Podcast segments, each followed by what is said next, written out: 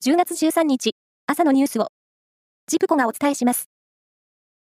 政府は、世界平和統一家庭連合、旧統一協会について、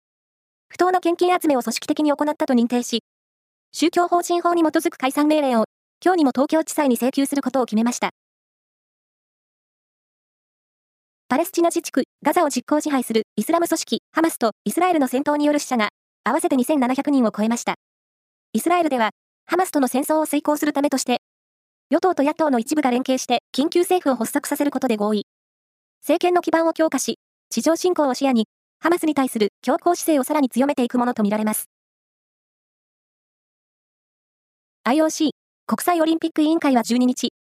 ロシアオリンピック委員会が、ウクライナの東部、ドネツクなど一部地域のスポーツ組織を一方的に編入したとして、無期限の資格停止とする処分を決めました。ロシア勢が個人資格の中立選手としてパリオリンピックへ参加することを認めるかどうかについては、今後判断するとしています。戸籍上の性別を変更するには、生殖能力をなくす手術を受ける必要があるとする法律の規定が、憲法に違反するかが問われた申し立てで、静岡家庭裁判所浜松支部は、規定は、憲法に違反して無効だとする判断を示し、手術を受けていなくても戸籍上の性別を変更することを認めました。申立人側によりますと、規定が憲法違反だとする司法判断は、初めてだということです。今月26日に行われるプロ野球のドラフト会議を前に、プロ野球志望届の提出が昨日締め切られ、最速158キロの速球が持ち味の東洋大学のサウスポー、細野晴樹投手や、18歳以下のワールドカップで日本の初優勝に貢献した大阪桐蔭高校の前田優吾投手など、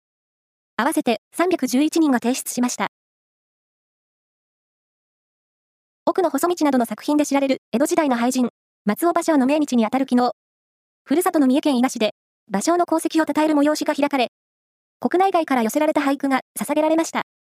応募は、およそ3万3400句に上り、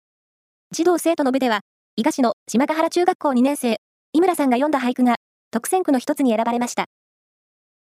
では、今朝のニュース。締めくくりに、井村さんの句を読んで締めさせていただきます。見えますか？戦火の国で、天の川。見えますか？戦火の国で、天の川。以上です。